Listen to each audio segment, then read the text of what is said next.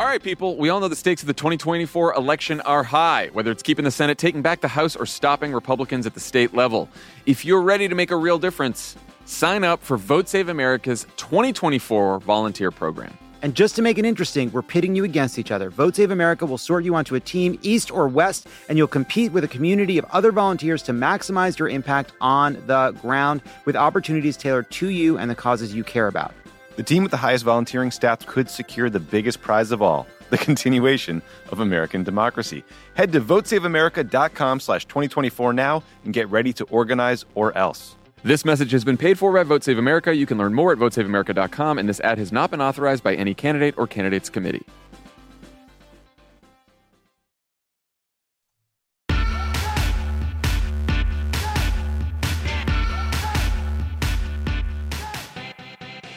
Hello and welcome to Hysteria. I'm Alyssa Mastromonaco. And I'm Grace Parra Janney. Good morning, everybody, or afternoon or evening. Whatever it is, you know what time it is? It's time to talk about Succession. Uh, uh, we're obsessed. We started last week. For anybody listening who has not watched the finale, mute us, fast forward a minute, do what you got to do, but we can't, we have to discuss this. Okay, Grace. Long fucking live Tom Wambsgans. Oh. What the fuck? I am so ready for House Wambsgans to finally take over the show. I I feel like the writers have been so carefully laying this out for three seasons. It makes me yes. thrilled. I love it. I rewatched Pride and Prejudice starring uh, oh, uh, Matthew Macfadyen. By the way, I re- it's amazing, but it's the first time I'd seen it since he started playing Tom Wambsgans. It's it's amazing. I mean, the actor's brilliant, the acting is brilliant, uh, the is fantastic. He is just getting his just desserts finally. I'm so excited. Fine, but like also, can we just discuss that Logan Roy, when speaking to his three children, called them fucking pedestrians? I mean, like like I have I have watched it twice already, and the yes, second time yes. I already heard things I missed the first time. But like, I mean, the gall, the gall of Logan Roy. You know, I don't think he will ever die, even when Logan Roy is no longer on this planet like when his flesh and bones are no longer operating, he's his his presence is still going to exist. He's still going to be living, he living on. And I I love that about the show that he just can't be squashed. He can't. I fucking win. It's he's I win. I mean, but also when Tom is talking to Greg and he's like, "Do you want to make a deal with the devil?" And Greg, who is also just like, "Come on, so great this season." He's oh, like, "Oh yeah." He's like, "Huh? Who needs a soul anyway?" It's like, what? This is so good. So I have to say, souls. a lot of shows have not been living up to expectations for me, but this one exceeded them by a mile. It was my Christmas miracle. I have to agree completely. I don't know what my Sundays are going to be like, or subsequent days, frankly, since we don't have Succession anymore. I think I might start writing Succession fan fiction. That's the oh, I've never done that for a show, but I feel like it's the only way that I can get out all the juicy little bits that I want. Is that nasty? I just said juicy little bits. Juicy little bits, you fucking pedestrian. Today, I'm joined by Grace Parra Janney and Caroline Reston to tackle the following questions Is Gavin Newsom the new king of petty? Has the succession bloodline been broken? Will Grace and I get canceled for our answers to your spicy mailbag questions? All this and more coming up. Hello, we're back. And once again, I'm joined by my festive little pepper, Grace Parra Janney. I'm super festive. I'm wearing a scarf today, by the way. I mean, you super festive little pepper, who, by the way, people should not forget to check out Solar Opposites, the adult animated comedy on Hulu. She writes and produces. It's now airing their Christmas special, season three coming out in just a few weeks. Mm-hmm. Okay, Grace, let's get into it because I'm pretty sure California Governor Gavin Newsom just executed one of the greatest trolls of all time. I had to reread this a few times, but on Saturday, after the Supreme Court decided to allow Texas' six week abortion ban to remain in effect, he announced he would push for a new law modeled on Texas's abortion ban that would let private citizens sue anyone who makes or sells assault weapons or ghost guns.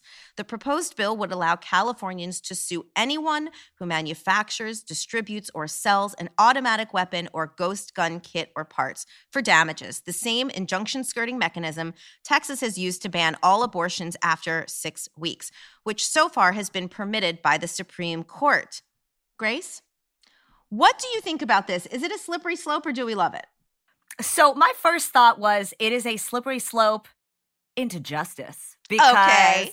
I love how petty it is. I really, really do, especially when that pettiness is warranted, as it is in this case. And it's such a, it's such a direct, like a direct link to what Texas is doing, and it really needs to be shouted out in that way. I like it a lot. I will say though that the idea of giving private citizens this much power is very spooky to me. I mean, obviously, I agree.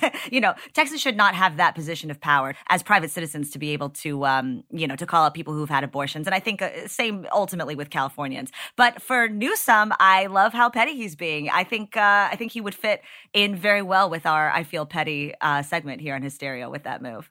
Yeah, I mean, we'll be watching it to see what actually uh, comes of this, but I Right. wonder if it will give even the creepiest Republicans pause. You know, that this is in Mm. fact a slippery slope. Like, have we gone too far? Is there a reason the Supreme Court exists? But right now, the Supreme Court, well, at least two thirds of it mostly, is giving Mhm. us a reason to think that there's no need for them to exist. So I guess we'll just have to wait and see what happens. Until June of 2022, from what I understand, which is so long to wait, by the way. Tinder hooks and pins and needles. Mm-hmm. Mm-hmm.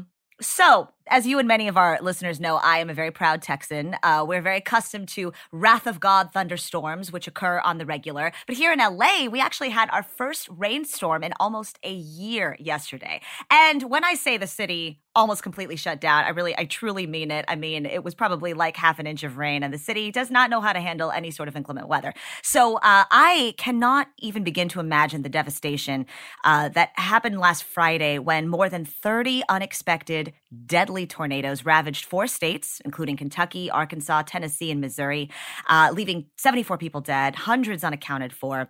Radar suggested that the tornado in Mayfield threw debris, I couldn't believe this, over 30,000 feet into the air. That's like the altitude that commercial airlines fly. It's, it's, it's wild to think about debris, pets, people, hats, everything just flying up that far into the air. And meteorologists have said that climate change most likely made the tornado outbreak worse because it altered and amplify the ingredients that produce the outbreak. For instance, higher than average December temperatures. Uh, you know, these kinds of events are very rare in December. So um, it's shocking to see it at any time of the year. It's particularly shocking to see it at this point in December. And President Biden is expected to visit these sites today. So, Alyssa, my question is as Deputy Chief of Staff to Obama, I know you visited these sites dozens of times. What was your reaction upon hearing this, and what should we expect to happen now?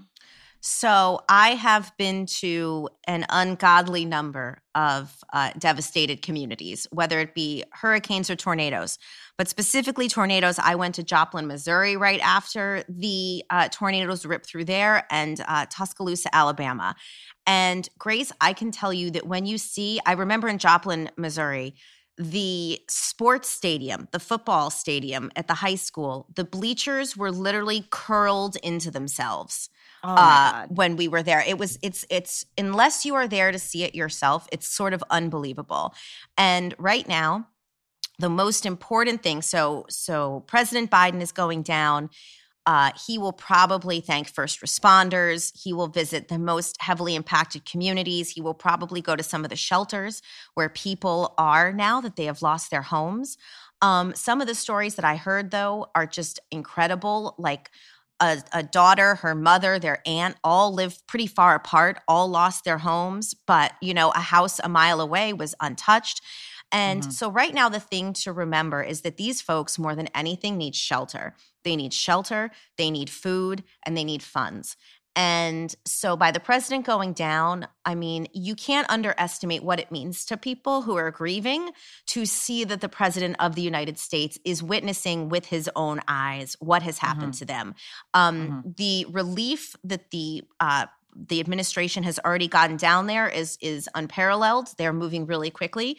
Um, but the one thing that I learned on all of my visits with uh, Craig Fugate, who was our FEMA administrator, who was not just uh, FEMA administrator and a crisis manager and uh, disaster zone expert, but he also had a real philosophy behind these things, which is that the goods that we donate and and the clothing and food that people need is great and it is necessary.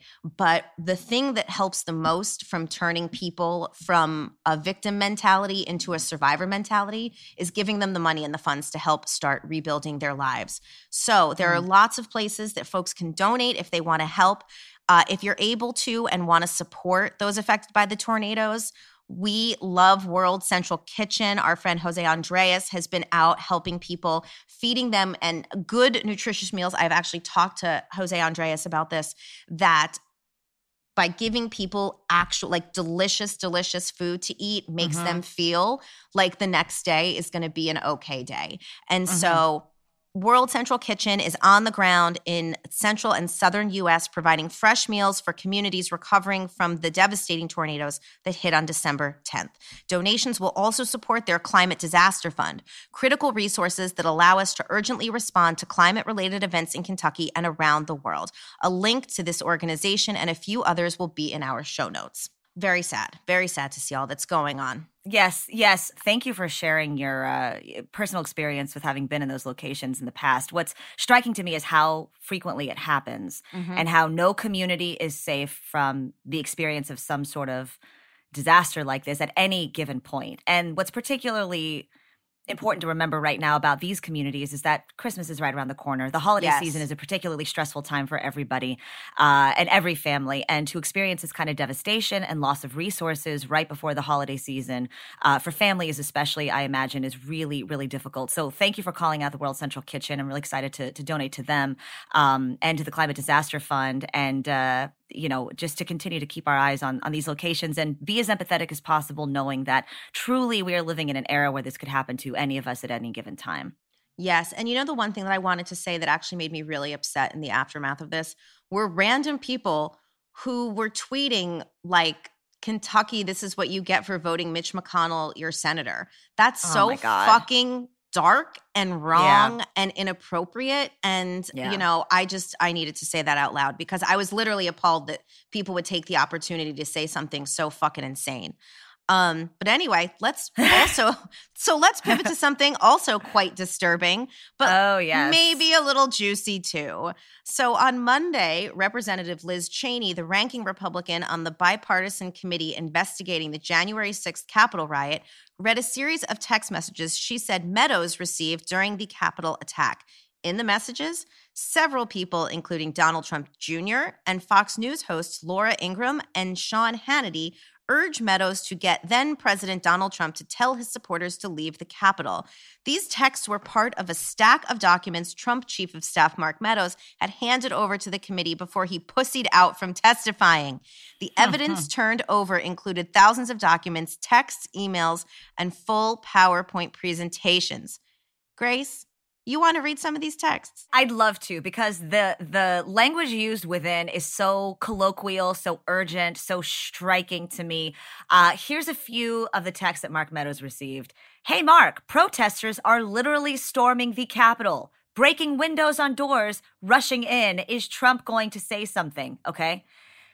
Hey, Mark, we are under siege up here at the Capitol. They have breached the Capitol. There's an armed standoff at the House chamber door. We are all helpless. Tell them to go home. POTUS needs to calm this shit down. Here's something striking, too, is about who is sending these text messages. Laura Ingraham writes Hey, Mark, the president needs to tell people in the Capitol to go home. This is hurting all of us. He's destroying his legacy. Laura Ingraham wrote that. Okay, Laura things- Ingraham. Oh my God. And then I couldn't believe that even Donald Trump Jr. started getting into the mix with this. He texted, he's got to condemn this shit ASAP. The Capitol Police tweet is not enough. He texted again and again saying, we need an Oval address. He has to lead now. It has gone too far and gotten out of hand. That's coming from Trump's own son. I mean, that's like Shiv Roy saying, "Hey guys, sorry, Logan Logan needs to be taken down. It's time." It is exactly those same vibes. I could not believe how many people were texting him at this point. Uh, all the evidence is so clear to me. You know, why are we not seeing this? And the best is Mark Meadows should be brought up on charges for surely, I don't know what charges, but some charges,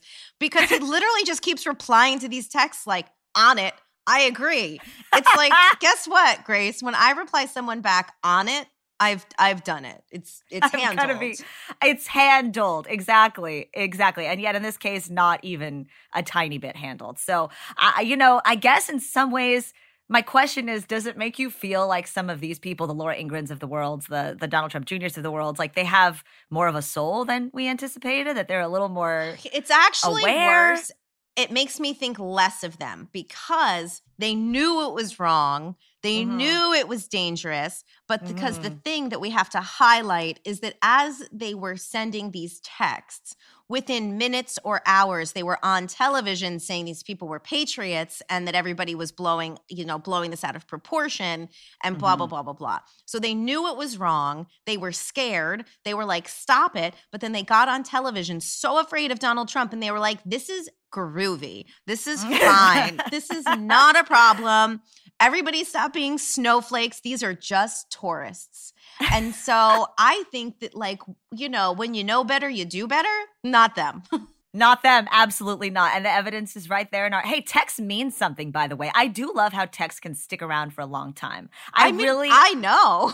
obviously, there's the element of it that's a little scary because you're like, oh shit, did I text something inappropriate? But it also makes me realize that the funny texts, the meaningful texts, those things stick around too. So watch your texts, y'all. Watch your texts. All right, we're going to uh, end on a high note.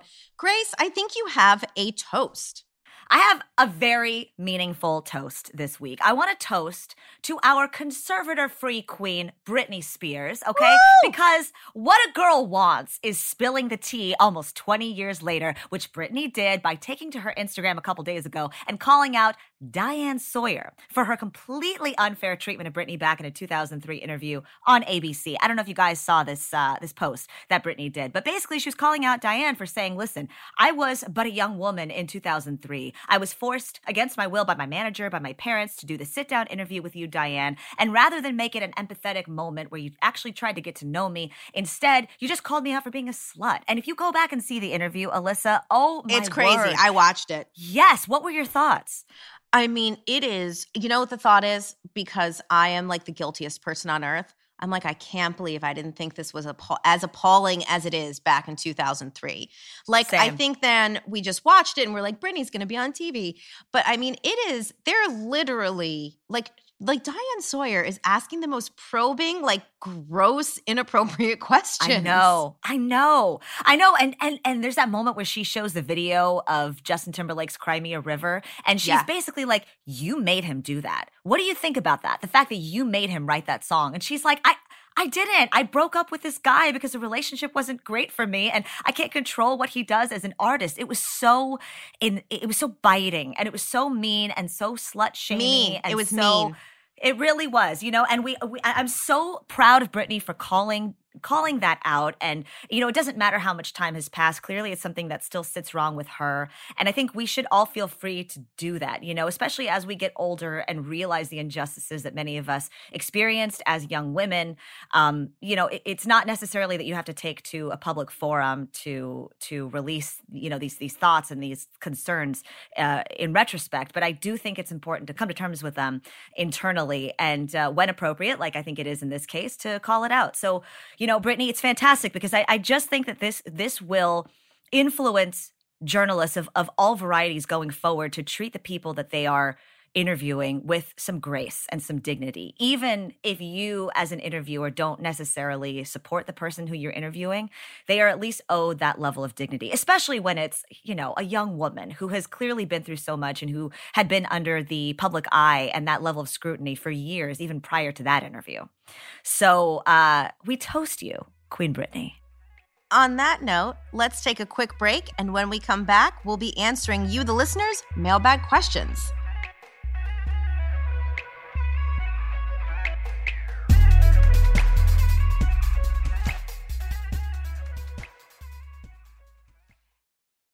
This episode is brought to you by IQ Bar. Power up your life with superior brain and body nutrition products from IQ Bar. Their plant protein bars are the perfect low carb breakfast. Their IQ Mix zero sugar hydration drinks replenish electrolytes, and their IQ Joe mushroom coffees will keep you focused all day long. Start each day right with IQ Bar's brain and body boosting bars, hydration mixes, and mushroom coffees. Their ultimate sampler pack includes all three. IQ Bar empowers doers with superior brain and body nutrition. All their products are entirely free from gluten, dairy, soy, GMOs, and artificial sweeteners. And today, Hysteria listeners get an exclusive offer of 20% off plus free shipping. Just text Hysteria to 64000. One thing I love about IQ Bar is, first of all, right now it's really dry where I am. Oh, okay. It is hard for me to stay hydrated. I, I just like I, I'll just be going through my day and I'll be like, why am I so like parched? I'm parched. I'm in a bad mood. I feel like I'm gonna pass out. And it's ah, you gotta drink some water. You gotta stay hydrated. I really like their IQ Mix Zero Sugar Hydration drinks because it allows me to rehydrate myself at a time yeah. when I feel like the atmosphere is trying to take all my moisture away. Well, and sometimes you need more than just water. Sometimes you need more more than just water. I also love IQ bars because I love a portable breakfast. I love a grab and go breakfast, no dishes. Love something I can walk around holding and eating. I like something I can eat in my car without endangering the lives of me and every other motorist on the road. A breakfast burrito, not not the safest thing to eat behind the wheel. IQ bar, go ahead and do it good for you, great ingredients, helps you stay focused and alert throughout the day. Mm-hmm. And mm-hmm. um, yeah, and you don't have to dirty any dishes. Refuel smarter with IQ Bar's Ultimate Sampler Pack. That's seven IQ Bars, four IQ Mix sticks, and four IQ Joe sticks. And now our special podcast listeners get 20% off all IQ Bar products plus get free shipping. To get your 20% off, just text Hysteria to 64000.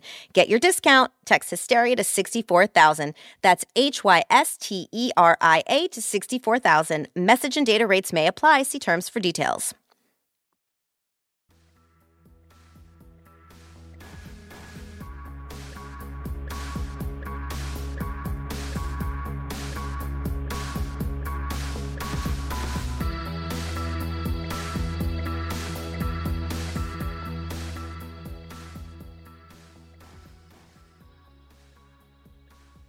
Okay, we're back. Before we get to your mailbag questions, next week's episode will be a very special holiday edition of the show. Grace and I will be joined by Megan Gailey and Naomi Ekperigin, whose new half hour special premieres on season three of The Stand Ups on Netflix December 29th. We'll be discussing holiday movies and all your and our favorite wild holiday movie tropes. And we'll be deep diving into the Lifetime holiday movie, The Christmas Setup. Be sure to watch the movie before next week. It stars Fran Drescher. Yes, so you are in for a real treat. We'll link where to watch the movie in the show notes. Okay, now on to your questions. And joining us to moderate this sure to be rambunctious mailbag segment is our producer, Caroline Reston. Hi, Caroline. Hi, Caroline. Hi. Hi. Thank you guys for having Obviously. me. Obviously. Now, don't go easy on us. We asked for the spicier the better. We did. We said spicy. I'm real excited. I've, I've started to see some of the questions uh, coming in on social media. You guys are good. Oh, okay. I thought you were looking at my list. Oh, oh no, no. we're like, Grace. Oh, this is very important for people to know. To make this truly fun, Grace and I have not seen the questions that Caroline has picked. This is truly going to be an adventure. Mm, I can't wait. okay, so you guys know I've separated them into personal political. Of course, ah, I love it. I love it. And then one section is just random slash culture slash succession because we also got a few questions about succession, yes. obviously. Mm-hmm, mm-hmm. All right, I'm gonna start off with. You know, I'm not gonna tell you. I'm just gonna start off with one. Ange asks, "My former BFF is Elise Stefanik." How do I stop feeling sad about it, even though she's so awful now? I mean, here's the thing. I feel like Elise took a turn, right? And I mean, she used to, Elise was celebrated back when she came to Congress. I think she was the youngest woman to ever be elected to Congress at that time. Um, and she was like a real rising star. I mean, like mm-hmm. she was on like the Marie Claire when I was a contributing editor at Marie Claire. She was on the New Guard list. And so I feel like she just needs to accept that like there was a fork in the road and Elise took the wrong fork. And she can't, she just has to move on or lead with curiosity. Reach out to Elise. Be like, girl, what are you doing? Why? Tell me why. That's what I was going to say. You know, it's interesting. I think we all have friends in our lives who have taken that wrong fork. And the question is do you believe that that friendship is one that at some point can be resuscitated? Is there any sort of value that it brings to you? And I believe that leading with curiosity and, and uh, respect for the former life of your friend and who they were to you at some meaningful point in your life is uh, is worth consideration. So, you know, I I believe also that people can change. I believe that friendships ebb and flow. Um, I think it's also, by the way, respectful if you want to take the path of never speaking to this person again. That's fair. Totally fair. Okay, next question is from Chelsea, and she asks, "Fuck Marry Kill, Matt Gaetz, Lauren Boebert, and Sean Hannity." Oh God, can I can I can I kill them you got, all? You got to marry, got to fuck, you oh, got to no. kill. Okay, okay, I've got it. I've got it. Okay, fuck Matt Gaetz, I guess. Whoa. M- marry Sean Hannity, kill Lauren Boebert. Is that how we do it? Is that is Okay. that the only is that the only permutation? I don't know. The only adjustment I'd make is I would consider marrying Lauren and how that might how that might affect her politics and the politics of people around her. Uh, but otherwise, I think yeah, I think you nailed it. Okay. Oh, that's a tough one, guys. They're spicy. I would kill Matt Gaetz. Didn't he like sex traffic? Yeah. Yeah. We we Yeah. marrying that? We fucking that? no, we're fuck. Yo, fuck Matt. I mean, look. Here's the thing about marriage. Fuck. You can hate fuck Matt Gaetz.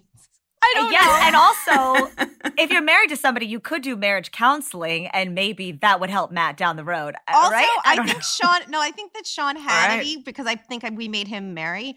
I think that he was someone who wrote one of the texts to Mark Meadows that was like, "Yo, bro, this is out of control." So I, I mean, I guess that makes him slightly more redeemable than Lauren Boebert, who's just taking Christmas card pictures with semi-automatic weapons.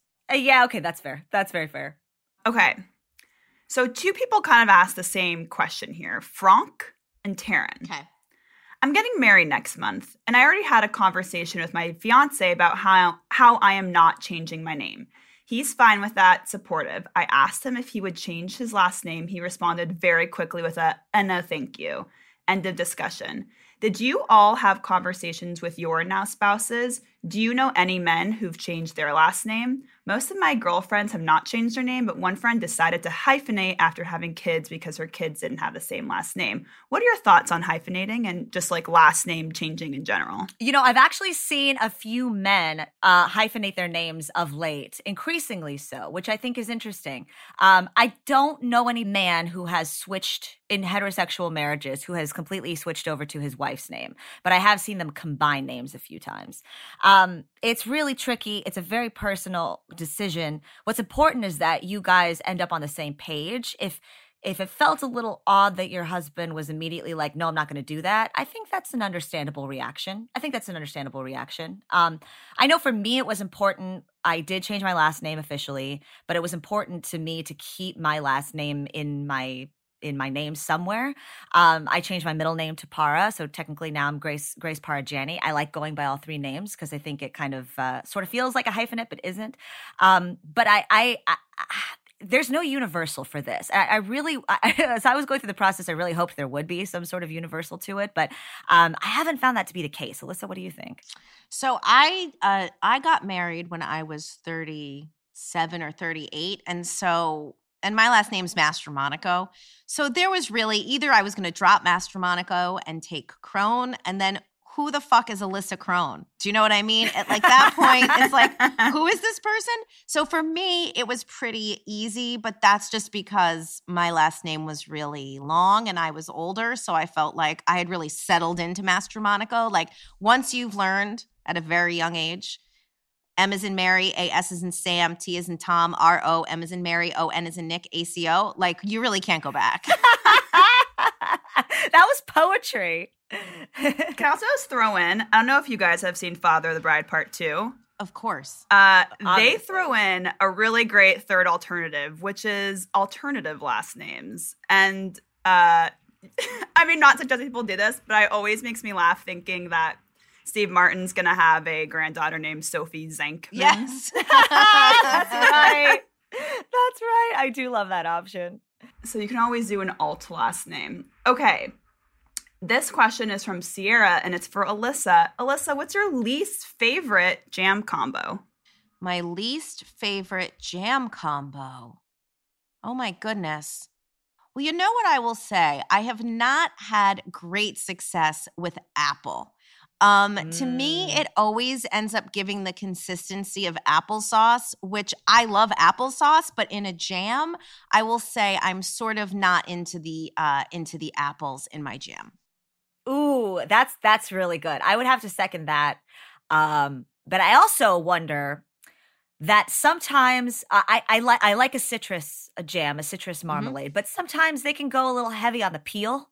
Yeah. And and if it's a little too chunky, peel centric, it tends to be on the bitter side for me, like a, a kind of, you know, just just a little a little a little bitter to the to the taste which is so funny because I have sent you some marmalade that is on its way to you. But oh because, God. but because I have the same feeling, you can actually control it by how much pith you include. So, oh, you oh. will now be the oh. judge of oh. uh, of the marmalade oh, wow. situation.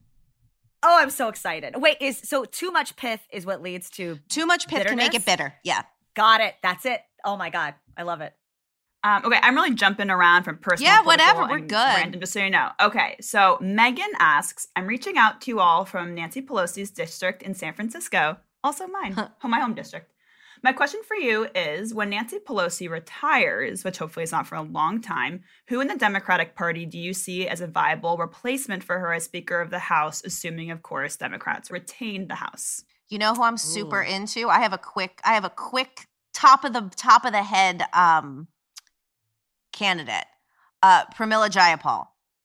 I think oh, that as yes. part of this Build Back Better negotiation, that, you know, I think that the media always tries to portray progressives as sort of like these petulant children who are asking for too much too fast. And I think that she uh, one understands that in Congress you're always going to have to negotiate, and I think that mm-hmm. she has been statesperson like throughout this whole process. I think she's been great at explaining. I think she understands compromise.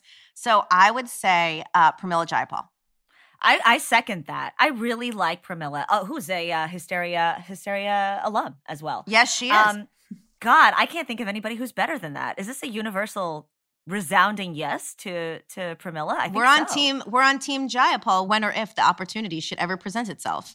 I'm gonna clip this and send this to her. Yeah, please people. do. I was just writing that down. um, okay. Scamp asks, who is the hottest Republican legislator? Oh gosh. Shit. Oh my gosh. That's real tough. Okay, I've got an answer. Uh, okay, okay. So fast, Alyssa. Yeah. Liz Cheney. Wow. All right. Like, I'm sorry. She no, there's also that little Adam Kinzinger. He seems like a nice oh, he's, person. He's yeah, yeah. Hold on, I gotta pull up a picture. I don't oh, stand I don't stand for a lot of what Liz Cheney does, but I don't think that that's the point. I think that we have to live in a country where we don't agree with our neighbors sometimes. Yeah, yeah, and yeah. I think that like at least if you can call a duck a duck, which is what I think she's doing, you know, with this January 6th committee, that like I'm okay with it. And I'm not going to give anybody else in the party, you know, top sexy pot, you know, a, a, a, accreditation. So I say Liz Cheney. Oh, I, I, really like that. My my brain immediately went to, and I cannot believe this, uh, to the symmetry in uh, Madison Cawthorn's face. There's something that's very like telegenic about it, and it makes me. It does not bring me pleasure to to to say that. Trust me when I say that that is not the case. I don't like anything about that. That's where my brain went. But there's a lot of symmetry in that man's jawline. He's a little like little little Tom Brady esque, which um coming from uh Wow. I know. I know. I can, that's really bad. Big Fuck, words. we're going to get Big killed. but I don't like okay. it. I don't like it. I, I don't like it, that. but you know. Yeah, I know. You can't deny hotness when you see it. um, okay. T. Glover asks, which one of you would make the best president of these United States and why? I mean, President Mastromonaco, of course. There's no there's no denial there. I am anticipating it, as a matter of fact. Um, uh, Alyssa, please. I smoke us, too much us. pot. I'll never be president. they still because you know what? It's like I can't become president and then fix the pot rules, like legalize marijuana federally because I want to smoke the pot. And this administration is not super friendly to the weed. And so I think that they would hinder any run, but mostly you guys, I just think I might want to run for mayor of Hudson, New York someday. I think that's I would love Oh my god, I just I, I the last couple of years have made me super local level loving. And yes. uh, you see that like I think that actual change can happen more at a local level in some cases. So though I appreciate it, Grace, so so much. I mean it. I really do. But Thank I would you. love to see Mayor Alyssa as well. That makes me real happy. Mayor Alyssa just rolling around town. Grace, I would think you would be such a good. You'd be such uh, a good president, public speaker, yeah. politician. Oh, like everyone would love you. No, I don't know. That's very sweet. I Alyssa I, would have some haters. I, I don't know. I don't know. I mean, I feel like I feel like I got some skeletons. Probably there's some skeletons there. we all have skeletons. We really, yeah, and I, I, don't know. I really like to just come home at night and watch eh, watch TV and watch not, Succession.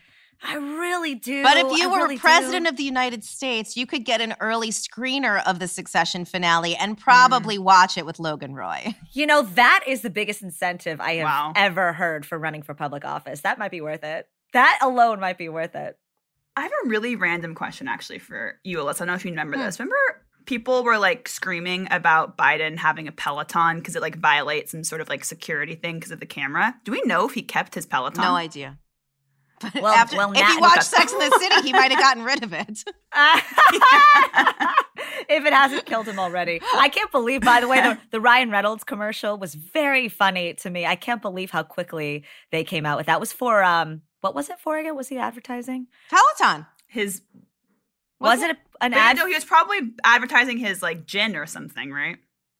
You know what's interesting? I, I, don't know. It might have been for either. It might have been for either of them. But I, it was it was a uh, Ryan Reynolds ad uh, with Mr. Big coming back to life, and uh, it was Peloton. Yeah, it was Peloton.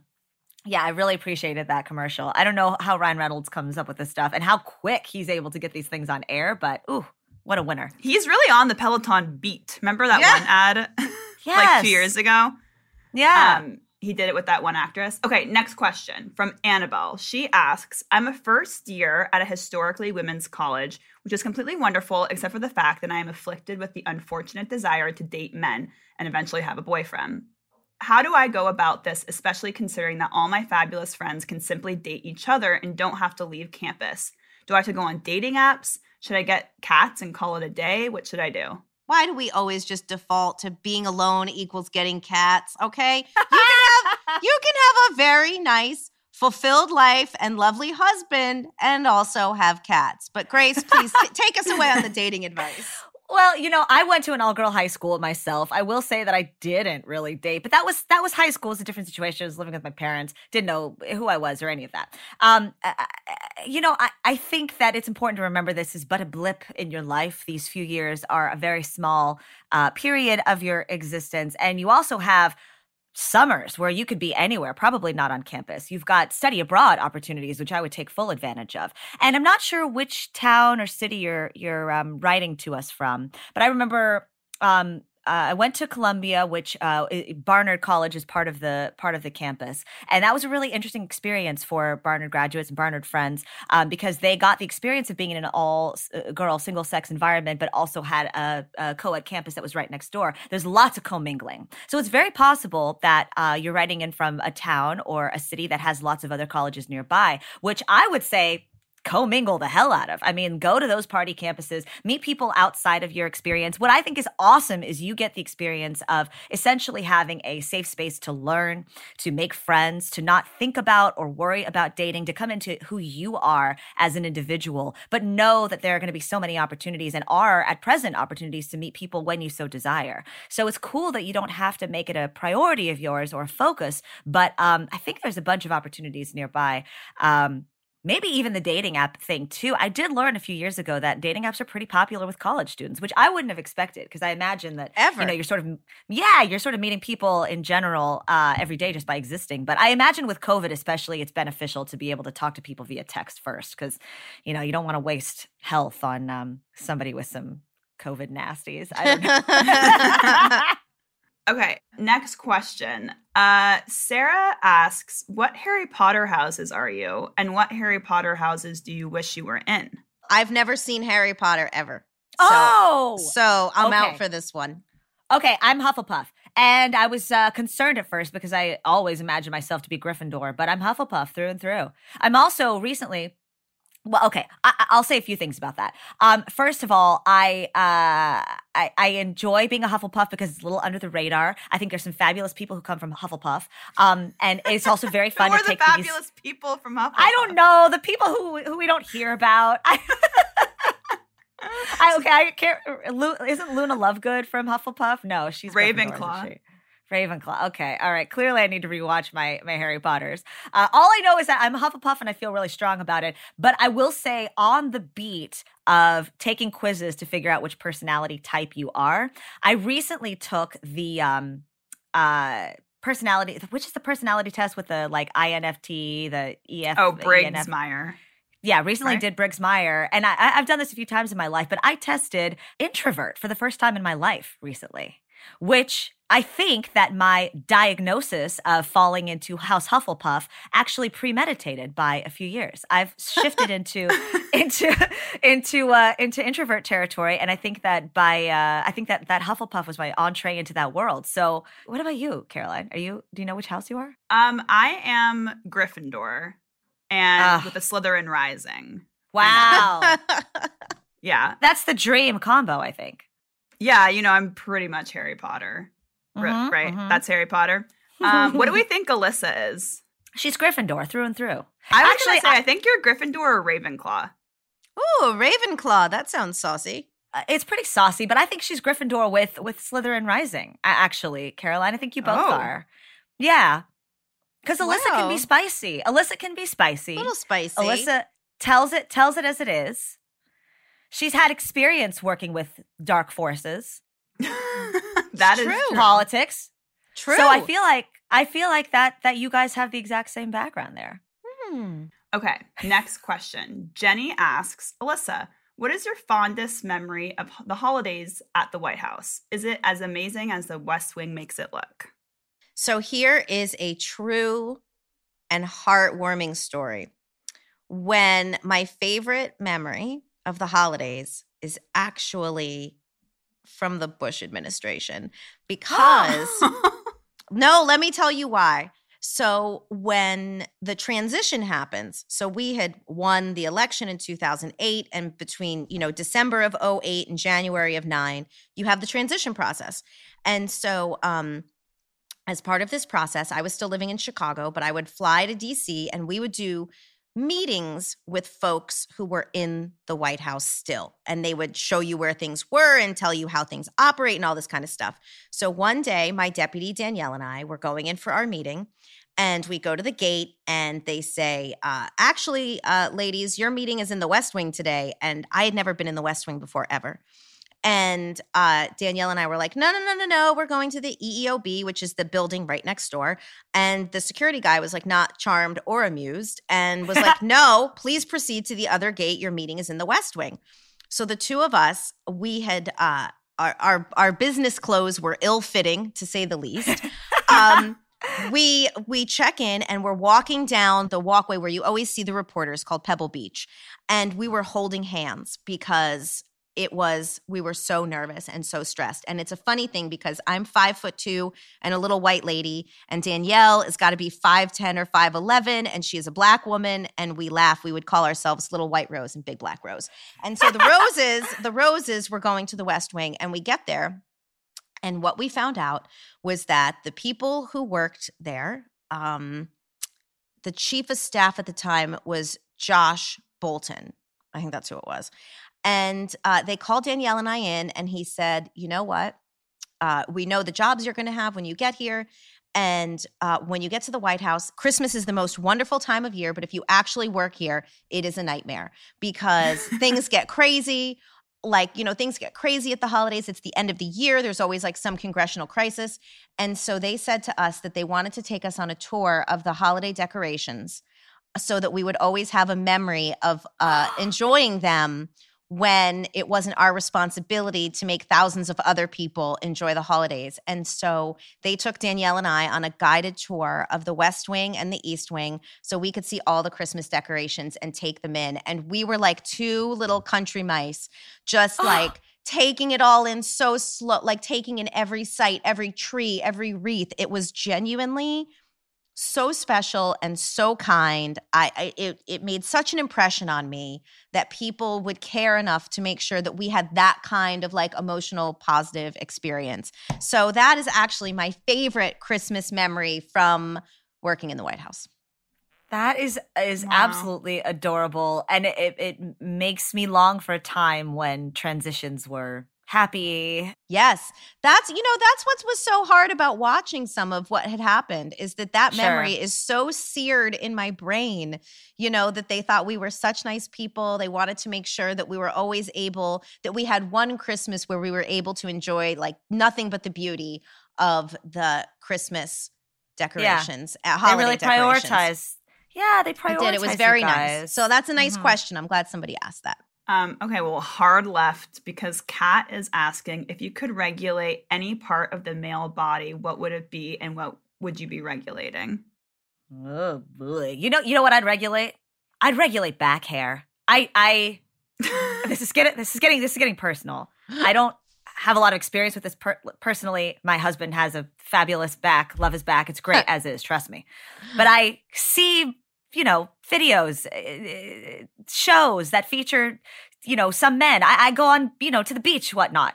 There's gentlemen that have a lot of back hair, like a really crazy amount of back hair. Like sometimes, sometimes they wear polo shirts and you can see it even like going down the back of their arm, sticking out, just real bushy. And I feel like that shit needs to, that shit needs to be regulated. Women, we don't have that. We don't have that issue. I don't like it, and I think just universally it should go away. I mean, I don't know if we can do this, but I would like to regulate their brains to never be able to have an opinion on our bodies. Right? I think that's where I'm at. Yeah, I think that's where I'm yeah, at. I like that. Okay. Uh Nanuar asks, do you think Shiv and Roman deserved it? Talking about succession. Oh, of course. I do think that they deserved it. I will say that an interesting perspective came up in the last day that I've been sitting with, which is a, a reminder that Shiv was on her own career path for a very long time. She worked in politics. She made a name for herself with, by the way, a different party from the one that the Roy family supports. She really had her own thing going. And it was Logan who convinced her to come back into the fray of Waystar Royco and Logan, who ultimately fucked her over at the end, as far as uh, you know, end of the season goes. So I will say that as far as her career goes, that's the only area in which I question if she deserved what she got. In every other way, hundred percent she did. Yeah, I mean, she and Roman. I mean, because here's the thing: when Kendall was, every time Kendall has kind of gone out on one of these like power moves, if I'm right, I mean, he's usually asked them if they want to come with him. Like, do you guys want to do this with me? Yeah. And yeah. I feel like they really turned their back on Kendall. Now, look, Kendall has been throwing off some obnoxious vibes this season. So it's like kind of hard to eh, think about wanting to make a proactive choice to be around him. But I Bangers think that, only. I think, yeah, I think that, I, I think that they, I think that they, uh, you know, they went nut nut and. and I think they did deserve it. I think they did deserve it, but I hope it bonds them all together. I mean, I really hope that this bond that it feels like was forged in the finale sticks because I think that is a very exciting season ahead. I, I, will say two things to that, Alyssa. I agree completely. I think that bond might be the glimmer of hope that Kendall needs to be able to continue. It's kind of yeah, the only thing. It was, right? Like he had like yeah. there was glimmers of life in that van when they were heading to the castle. Mm, when he was sitting sure. there sort of like catatonic and they were talking about like whether they could stop it. And he's like, Yes, we absolutely can through the holding company. They need a super majority. I mean, yep. Like, I mean, I felt like I learned something. And you saw sort of like the spark come back because before yes. they got into the van, he was like, Can I come with you guys? so sad. You know, you know what what I wonder also is do you think that Tom's betrayal could actually be the best thing for his marriage? Is it yes. possible yes. that Shiv needs that kind of pushback in order to feel compelled in her marriage. Yeah, either that or Tom's just going to get richer and not need her anymore. So, yep. win, kind of a win win for Tom. Do yeah. we ever know Tom's backstory? Like, would, did he come from an independently wealthy family too? He must have to be running with them. No, no, I don't think so. Remember, he's like from someplace in the Midwest, and like he went to Cornell. Right. He went to Cornell. He's got his the fly guys, his his bros, the his fly buds, guys. Wow, I hope we see in season four. They got to come back. Right, but he because remember there was a whole issue about whether or not his family was going to make it to the wedding, and right, right. I can't remember, but I feel like he was not independently wealthy. Not not as much, certainly. No, I mean I think he was like this is this is uh this is broad, but and I don't really know what I mean by it, but Cornell wealthy and like the kind of white dude who would have enough money to and interest in going to Cornell. Like you mean like the Cornell think, dude from White Lotus? yes, yes, yes, exactly, exactly. Enough money to get you the pineapple suite. Exactly. or to not get you the pineapple suite. Exactly. Yes. To get downgraded and then upgraded with enough abuse. Um, okay, let's do a few more. Natasha asks, what has been your favorite and least favorite pop culture moment for women in 2021? Oh, that's a great question. Oh, I love that question. I guess favorite is probably Britney's free, right? I think oh, that's Oh yeah. I think that's my favorite is that Britney Britney is free. I, I think so. I think it, it, it just implies a win for lady folk in general and it was really cool to see so many people of all genders come out to support her yep. um and to you know reflect on the way that the media really saw and treated and in many ways continues to treat young women specifically you know? It was sort of an indictment on that style of journalism and an approach to um you know viewing viewing a pop star that we just lived with for so long uh, it was cool. And I think we learned a lot about conservatorship too, which most people did not know mo- yes. much about. I certainly did not. No, I think my other favorite pop culture moment too is like Taylor Swift taking her rights back, mm. you know, and yeah. releasing her album. I mean, that has been so um I am a I am a Taylor Swift fan, but I really yeah. this album I really really I genuinely uh, enjoyed very much. Taylor's version. Taylor's version you know a, a, least favorite is actually pretty pretty recent um actually i think it just came out today or yesterday uh, ben affleck said something to the effect of if i was still with jennifer garner i would oh, be drinking yeah. that was i fuck that guy what that was real fuck? That was real bad. That was real bad. That that's a bad mo- that's a bad moment. It's a bad look for Ben. It's it's awful. It, it, it, I don't know Jennifer Garner personally, but I imagine that she she's not worthy. Uh, she's she does not deserve somebody saying notoriously the nicest. Yeah. His kids are old enough His to kids. hear that. Like They're, the kids what are. The they fuck? really are. You know what? The only thing he's ever well, I mean, he's done some things that I've enjoyed, but my favorite is obviously when he played Chucky in Good Will Hunting. And what a fall from grace. Because Chucky would never do that. Because the the code no. in Southie, they would never that would never happen. So anyway. would ne- it would never happen. I love I it. agree. And you know what? I also, as as as our eagle eared hysteria listeners will know, I'm a big J Lo fan. I love her, and I don't know that Ben Affleck is good enough for her. I don't like it. I don't like it. I don't like the way he talks about his ex. I don't like his his behavior. Uh, I really don't like the phoenix tattoo that he's got on his back. I know we've been talking a lot about about men's backs today, but I'm not into that shit. That's a low moment for me. I agree. I agree. I was having a hard time thinking of a low one, but that's pretty bad. Yeah. Yeah. Um, okay, let's do two more. This one is from Calhunas, and she asks, What's your favorite tote bag ever? Parentheses for work. Oh. I love my canvas LL Bean bag. Size Ooh. medium, handle regular, not long. I have so many of them. They're indestructible. They're perfect. Uh. And the medium size doesn't allow you to put too too much in it that would hurt your back. Yeah. This is a journey I've had over the years and actually ended up with very serious back problems because I was using a work tote that was too heavy. It was too big and I could put too much in it and it messed up my back. So, here is my non-sponsored plug for LL Bean and they're cheap. They're like 55 bucks if you get it monogrammed, which obviously all of mine are monogrammed. Got to. I love LL Bean. I second that. I will say if you're not going to go tote and you're going to go in the direction of backpack for those heavier oh, days, good idea. Like, which, you know, we all have our, our heavy flows and our light flows. If you got a heavy flow that day, got to go Herschel. Herschel's a fantastic mm-hmm. brand. I really like really like their backpacks. You know the tote that I use though with such frequency that I see around everywhere I go. That New Yorker canvas tote that you mm. get every time you subscribe. It is ubiquitous. It's great for a reason because to your point, Alyssa, it doesn't allow you to stick too much in it. So it's just the right amount. It's washable. So I mean, I'm looking at mine right now. I love it. Big big fan of that one. It also says I'm smart. I I read. read. Yeah. I read. I read the entire Jeremy Strong profile, is what that says. um, okay, last question from someone named Sure. Yeah. They ask, who wins number one fuck that guy for 2021? And do you have any runner ups? Ooh. Number one, fuck that guy. I mean, I'll tell you one of them. Elon Musk is up there for me. Okay.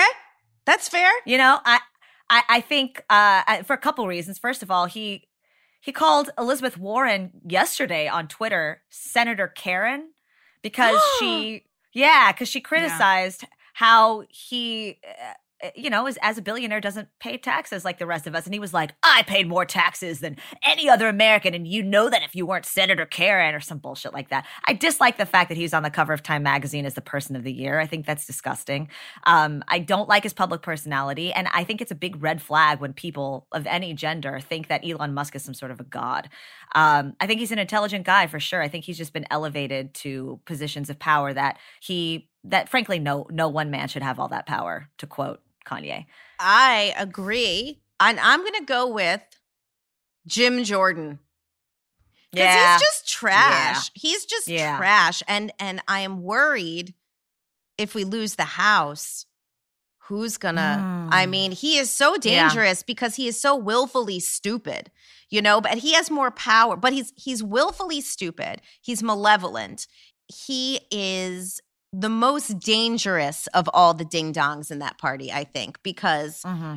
I think he's willing to lie to do anything and that he comes off as more credible for some reason. So I'm going to say my my fuck that guy of 2021 is Jim Jordan. That's a really good one. Why does he come off as more credible? You're so right about I that. don't know why. I think it's because he's always like indignant, you know, and he's not like he doesn't do the the fucking showy stuff. Like he's not like walking around with a gun and you know like the Lauren Boebert and the Marjorie Taylor Greene and all those ding dongs. But he there's something about him I don't know that for some reason comes off as more serious. I guess is uh mm-hmm. is the word. And he's he's like a fucking terrible person. So fuck him. Yeah. Caroline, who's yours? Yeah, who's yours, Caroline? Mine would absolutely be Joe Rogan. Oh, um, good. Oh, I think forgot about him he's perpetuated so much false information and he yeah. has the ear of so many people and what's so frustrating about him is i feel like he knows better but he knows he's getting all its attention all this money all this clout for just speaking bullshit and you know my beloved fear factor host has turned evil. Oh, yeah, he really he's has. Never been my beloved. He's never been my beloved. That was a joke. And in that vein, in that vein, I would say my runner up are all of the conservative DJs who were COVID deniers and then all got mm. COVID mm. and were like, yo, yeah. that shit's real. and like three of them died of COVID. I know. Like, yeah, I, dude. That is not okay. I mean, I'm not. That is not. Nobody deserves that. That's no, no one saying. deserves to die. But no. I'm just saying Okay, I'm glad it's real now that it happened to you, motherfuckers.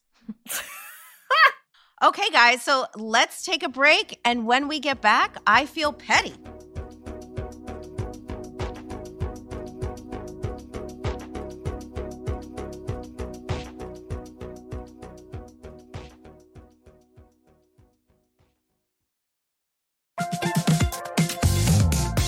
Guys, it's been a rough year It's going to get rougher, and you deserve a little treat for not going insane yet. You could head to the local tiki bar and tell the bartender, do your worst.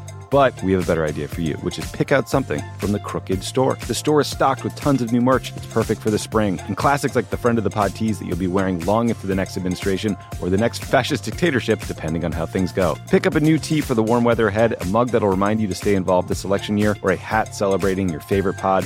Go to crooked.com slash store to shop.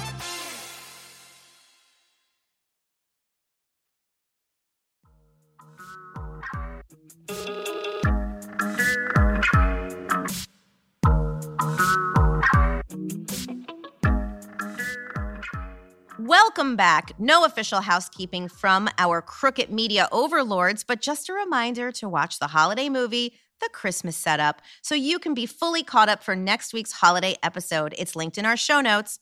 Okay, let's get petty. Guys, I have a petty that's related to our show today. And let me just say this if you're on social media, if you're on Twitter, you're on Instagram, and something big has happened, like the finale of Mare of Easttown or Succession, stop tweeting no spoilers. Fuck uh, off. Stay off social yes. media, okay? Because you know why I say this is my petty this week? Because I legitimately was saw people tweeting that and I was like, "Okay, I'm not going to tweet." And like I wanted to talk about it. And so if you're not on board, just fucking get on board or stay off Twitter until you watch it. So that is my petty. Stop tweeting no spoilers, please. Or like I love that. Right? It's like, come on.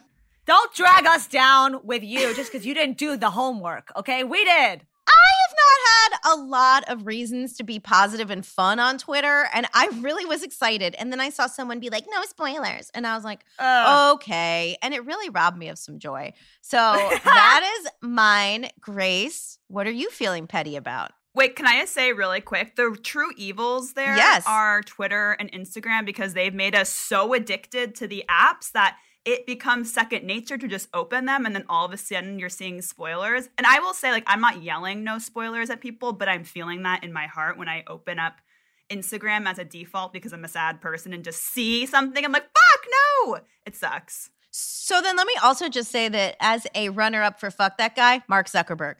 yes, agreed. Co sign. Co sign. Okay, Grace. Okay, here's my petty. Uh, I don't think it's fair that there is not a universal meaning of what a queen size duvet is and what a king size duvet is. And I'll tell you why. Because I have a lovely queen sized bed, a fantastic queen size mattress. I really like it. Bought a queen size duvet a few months ago. Really liked it. A little short. Felt like I was wearing short pants. Just didn't quite, I mean, covers, you know, the mattress, but like you stick a couple bodies in there and suddenly like you're, you're just, you're fighting. Okay. So I thought I was being smart. I put a king sized duvet on my wedding registry. A friend of ours delightfully gifted it to us. I was so excited when it came in. I bought a new duvet cover and everything. Now it's too long. now it's too now it's dragging. Now it's dragging on the floor. It's picking up dust and hair and shit. I don't want that. Why can't we get this right? Why is there not a universal understanding of exactly what the perfect size duvet is, which is not so short that you're fighting with your partner, but not so long that you're dragging on the floor? What are we doing here? You, I'm gonna laugh. That makes me laugh so hard because we have moved to a coverlet instead of a duvet. Interesting. Because of that. Interesting. Because it was coverlet? like a coverlet is it's like a quilt kind of. Oh, okay. Oh, yeah. But but we were like because it's true. All of a sudden you get in and there's what I like to call cold airflow. which is that when it's not perfectly coming over the sides, yep you get cold air. And so when my husband will get into bed, I'll be like, cold air, cold air. like, shut it down, shut it down. You get you it. the benefits of being single. I, yes. no cold air. Got the whole duvet to yourself. whole duvet to yourself. Whole duvet, baby. Cherish it. Cherish All it. All right. Caroline, bring us home. Okay, this has been on my mind for three years Whoa. of doing hysteria. Whoa. Like it's just been like ready to come out. I hate when people text me the word sure. It is the most evil act you can do to anyone who you know has any sort of anxiety disorder. Because the word sure, Alyssa, are you checking me if, if you've ever texted me sure? The word sure kind of thrusts an emotional ambiguity onto the other person. Hey, I'm asking you, do you want to hang out? Sure. I'm like, okay, bitch, do you actually want to hang out with me or am I forcing you? It is. okay, no, I was worried. I was worried about sure, but it was just a yeah, okay. That's fine. That's fine. Yeah, okay is fine. Yeah, okay. Uh, you've you've you've made a stance. Yeah, okay. Yeah, I got it. Great. Sure. How are you feeling? Pick a lane. Yeah. Don't thrust this ambiguity on me. It's not fair. And it is really stresses me out. I hate it. Is sure the sister to fine? Oh yeah. Fine to me says like like ugh fine like you're not happy about it but you'll do it right. sure to me literally is meaningless and it's just like a big question mark I hate it. You know it's what? So horrible. I agree with you. I will make sure to never do that again. I, I mean, I don't think I have. No. But if I have, I apologize because I agree with you. That Yeah. is like I, I agree too. a I mean word. I, I think there's a couple ways it can be dressed up. A sure exclamation point tells you exactly what lane you're in. Oh, no, you don't think so? yeah, I agree. hurts. I agree. If you ask, if you add the exclamation point, that is very affirmative. What? Then just say like, hell yeah. Why sure? Yeah. I mean, there are a lot of other options. There was a period where I said sure thing, T H A N G. How do we feel about that? Oh, What? sure thing. Sure thing. Um, yeah, that's like if I'm asking you to do something and you're saying sure nicely. Yeah. But if I'm asking you a question to hang out, what are your thoughts on something? Like all these different things, and if your answer is sure, is just Yeah, it's it's it's nothing. It's not great. I, I agree with I agree with you completely. I, I agree with you completely. I don't like it. Let's eliminate it. you guys. I'd rather someone text me K. oh, I don't really Single. like. I don't like K. I don't like But I'm going to say that my New Year's resolution will be to never callously use sure via text. It's a great. I think that's a great. Res- you know what? That's a that's an actionable resolution too. Right? Yeah. That's. I mean, I think that's. I think that's good. Yeah. All right. Sure. Um, sure. Thank you, Grace, for coming and being with us for the last couple of weeks. Thank you, Caroline, for agreeing to join us for mailbag. I know I had to twist your arm. Thank you to the listeners for sending in all of your questions. Be sure to tune in next week and watch the Christmas setup. We'll see you then.